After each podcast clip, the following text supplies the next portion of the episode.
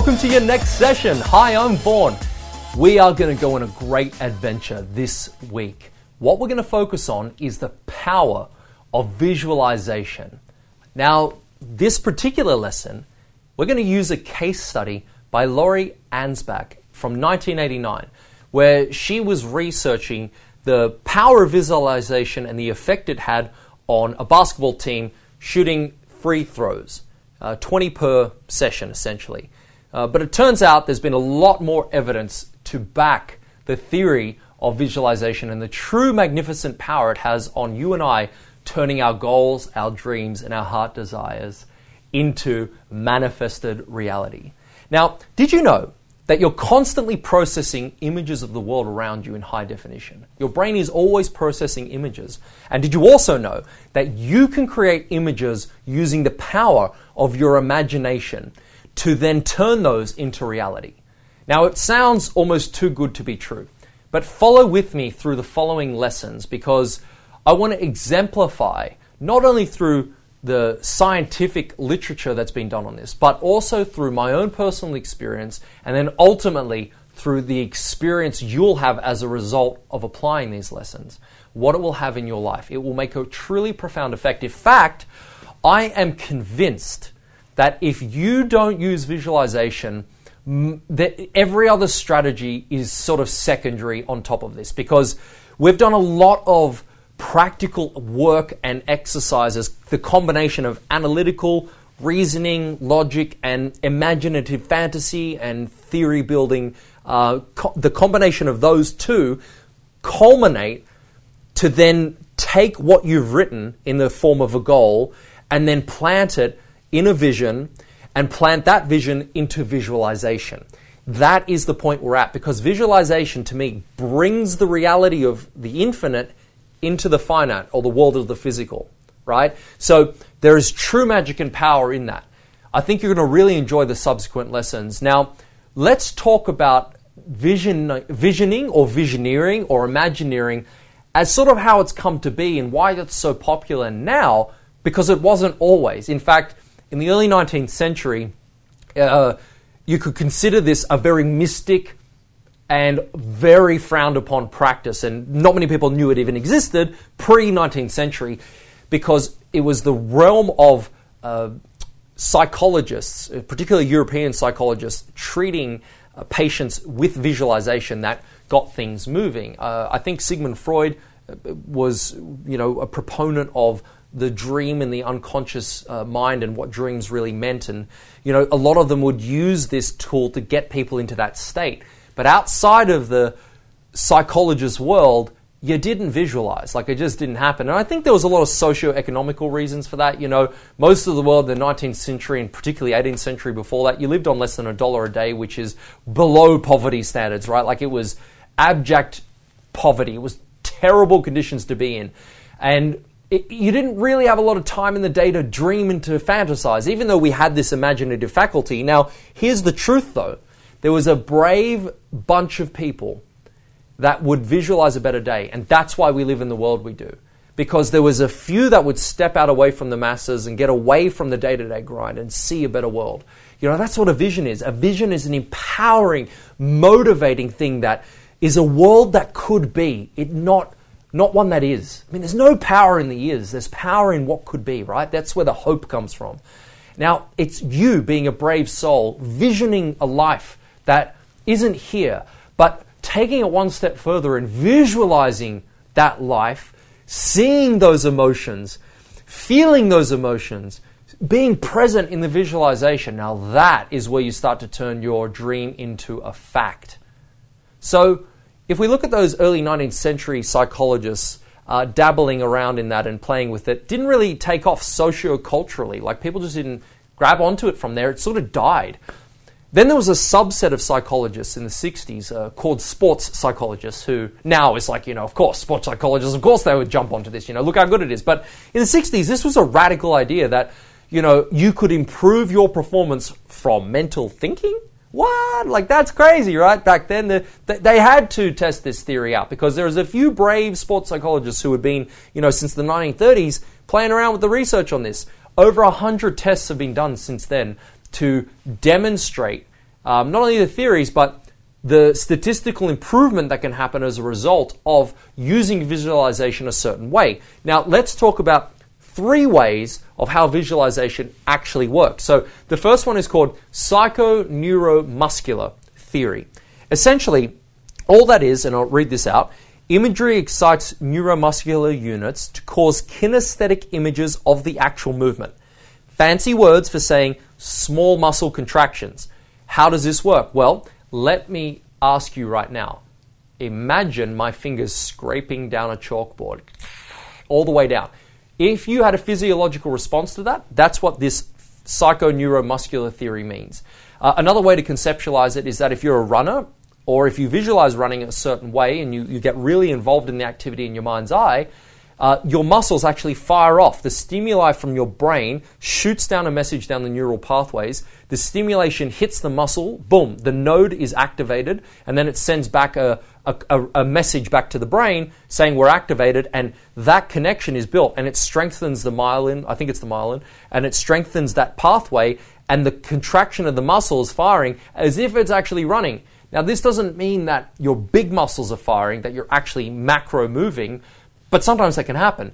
But essentially, there should be some sort of physiological response to the engagement of thinking and uh, imaging in a certain way. The second one is called symbolic perceptual theory. What does this mean? Behavior change is related to mental imagery. It's a factor of cognitive elements of the task. Effectiveness of the imagery is dependent on the amount of cognitive demands the task has.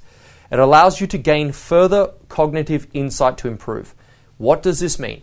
Simply, you're able to role play the task, that gives you further insight that you can gain. However, if the task is too complex, it's too hard to gain any improvement. So, you know, if you're visualizing running, it's macromuscular movement. It's pretty easy to do. Um, you don't have to be that specific about it. You just visualize running and you get involved in that. However, if you're practicing maybe keyhole surgery uh, on the heart, well, that is quite micro, quite fine. A lot can go wrong, especially if it's high pressure and uh, maybe it's an emergency. Well, you know, that's too complex. Uh, it doesn't mean you can't improve, but statistically, 100 researchers have said, you know, 100 research experiments have said it's very difficult for people to ascertain improvement from mental imagery when the task is too complex because it becomes a bit unreal. So, the third one is vibration and attraction. So, in earlier lessons, we talked um, about and explored the concept of the idea that your thoughts are frequencies. Essentially, your thoughts are like a radio station. You emit off a broadcasting station. The thoughts that you think are on a certain radio wavelength. That is called vibration. Everything in the universe vibrates, nothing rests. So, what ends up happening is as you send a thought out, it penetrates all time and space. So, it stands to reason that if you are imaging a certain thought, or you're imaging a certain movie about how you see life, that is what you attract because that is what you are in harmony with.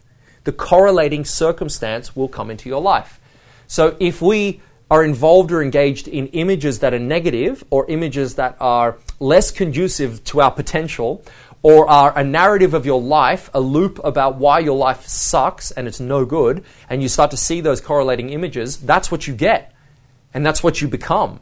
So it makes sense that when you've got your goal and you've got your vision, you start to build upon that. The visualization exercises we subsequently will follow will build out in reality, in your mind's eye, the trueness of that uh, picture. And that's what you start to send out as a new frequency of thought, a new station on the radio frequency uh, has been changed essentially. Uh, and that's what you start to get in harmony with. Um, an easy way of conceptualizing that is how much money you earn right now, whatever you earn, imagine that per month coming in. That will change the imagery in your mind. Uh, don't be- get into the idea of believing that, or don't get into the idea of d- doubting it, or don't get into the idea of how you're going to do that right now. Um, just take it as a concept. When you think of earning what you're earning per month as an income, you start to change what you think about. Now, if you get involved in that, you start to change the frequency of thought, and that vibrates, and you start to attract that into your life. So that's why visualization is so powerful, and it's talked about all the time in self help. But there, on a deeper level, especially a scientific level, there's a physiological response to what actually occurs. That's why it pays to be smart to pay attention to what you focus on. Are you seeing your body in perfect health or are you seeing it in disease, which is a body not at ease? Are you seeing yourself as low in energy? Are you seeing yourself as a prosperous individual? Because whatever words I just said uh, turn pictures up in your mind's eye, and that's what you become. So let's continue with this because in the power of visualization, we have four types of visualization. Now, what are they? The first is mental imagery. What does this mean? Well, you are self conscious, meaning you are consciously aware of your senses and perceptions. Now, they're referred to as quasi senses and quasi perceptions. What does this mean? A quasi sense is like you've got voices that you can hear, you've got dreams that you can recall, uh, you can imagine dreams as well, you can smell certain things.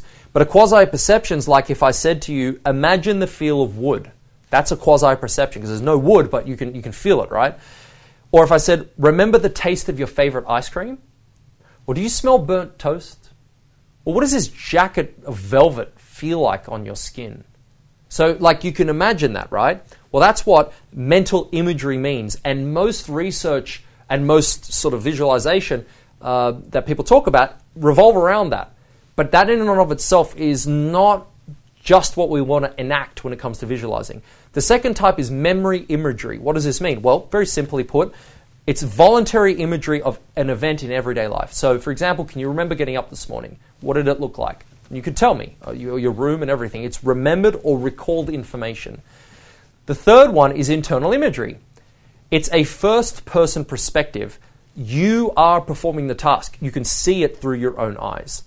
I will demonstrate how I've done that in one of the videos coming up. If you've got a big event, if you've got a particular performance you need to be good for, a presentation, an interview, uh, something on TV, or you just want to prepare because you're a public speaker, you're going to love the lesson I do on mental rehearsal because it involves that in a really profound way to absolutely accelerate your performance and crush it and knock it out of the park.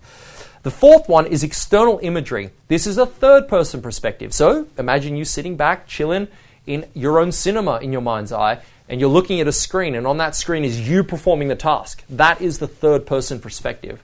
It's not as powerful. Not only will you feel it's not as powerful, but it's been demonstrated from a scientific point of view and a research point of view that one is not as powerful to do in and of itself. The two most powerful forms are essentially when you involve uh, mental imagery and internal imagery. So you start to get your senses involved with the uh, first person perspective on the task you're doing. That is the most powerful form of um, visualization. Why? Because you're attaching the quasi senses and quasi perceptions, the smells that you can smell, the tastes that you can taste, the feelings that are present, the color of the wind, the color of the temperature, the color of the, the sight around you. Is it bright? Is it dim? You start to get all of that hooked into your first person perspective as if, as if you're in it. Because we're now going to go into the important factors of visualization. Um, essentially, they're not necessarily the do's or don'ts, but they're, they're sort of like what you need to know as parameters for good visualization. Um, and those are vividness and controllability. Uh, vividness is what I was just touching on then. Is it realistic? Is it alive? And is it believable? You know, if it's not believable, the visualization is not going to be as powerful. You're not going to have as correlating effect on as much attraction in your life. You're not going to have a correlating effect physiologically. Um, the more vivid it is, the more controllable it is, which is really, really important because researchers have found the more vivid, the better the impact, right? Well, that matters. So if it's vivid, you can control it. Well, we, let's talk about controllability. What does that mean? Well, simply it means the images you can control, or is it so far out of the realm of possibility you cannot control it, like it's out of reality in your mind's eye. You just you just can't quite get it. Well, they've found that the controllability is linked to the fact that are you a good image maker?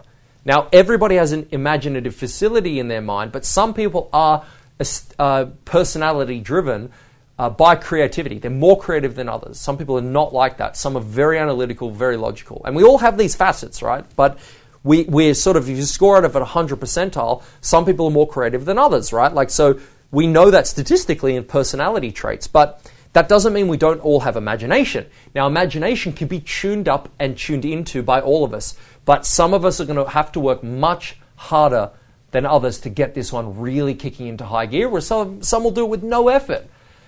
The thing is, though, it's been shown that if you're not that good at imaging, you have less impact on your performance. So it stands to reason you need to practice it, and you should practice it more. And the reason for that is the better you get at it, the better your results. Now, if the task is too complex, it's very it's going to be hard for you to imagine, and therefore that's going to impact your results as well. So keep things simple. When you're visualizing, keep it simple. Like build the image, build the image, build the image. And the more you do it over time, the better it gets, the stronger it gets, the brighter it gets, uh, the more real it gets as well. But don't let the fact stop you. If you're not good at imaging right now, if you're not good at this side of things, practice will make you better, but perfect practice will make you perfect at it. Okay, so as we move into um, the next part of this, I, I want to exemplify two research experiments that happened. Um, and again, check out Lori uh, Ansbach 1989 study on 20 uh, research into 23 froze and the result of uh, mental imagery, right? Essentially, it's a wonderful piece. It's like a 95 page thesis that, uh, that I've dumbed, uh, not dumbed down, I've uh, drawn out the conclusions for you to make it simple for today. So, the first one in 1949, Twining put together the first ring toss experiment. What does this mean? Well, it's the earliest research on mental practice that showed a significant difference on, uh, with, with uh, mental practice. So, what happened? 36 college men were randomly assigned into one of three treatment groups physical practice, mental practice, and control group, basically no practice. Um, the motor skill task was a ring toss, so you toss a ring literally over a stake, um, and it was conducted over 22 days. Students received no practice, they received no improvement or no significant improvement. And significant improvement is key because somehow people who don't practice still improve, and that's a bit weird, right? But it's there. Um, now, physical, the ones that physically practice improved by 137%. Well, that's pretty prolific, right? Okay, so they physically practice, so there's an improvement. Well, we know that, duh. That's why we practice, right? But mental practice, those who only did that, still improved by 36%. Now, yeah, it was 101% less, but it's 36% more than people who didn't. And they didn't do anything. They sat there, they visualized, they, they got into it. Now, listen, I got to say that th- if you were to invest in a company and it got a 36% return, you would invest in the company, right? Because we know 6 to 10% return is pretty, pretty average, pretty good, but it's safe, right? If we know we got 36%, which is almost five times as high, you would be investing your money. And for what? You sat there and visualized ring tossing. Like, it's pretty good. Now, that doesn't mean that you're going to get 36% return on um, anything outside of ring tossing. So it doesn't it doesn't correlate, and that's one of the things that the hundred other researchers, and it's probably over hundred now, that's what they all say is that um, it's not a consistent measure. It's not like if you take that out and apply that to Formula One driving, there'll be a 36% improvement just because you mentally imaged the work. But there is a correlating and significantly different amount depending on the task, depending on the person, the skills you possess, the ability to do it, the ability to image. So there's a lot of extenuating circumstances. The point is this the basic thing that came is that all tests show people who mentally image stuff improve their results. How much, though? Well, it depends on all those variables as I talked, but they do improve, and that's what we are. We are committed to finding out what's going to be the most improvement, and that's what the other lessons are for.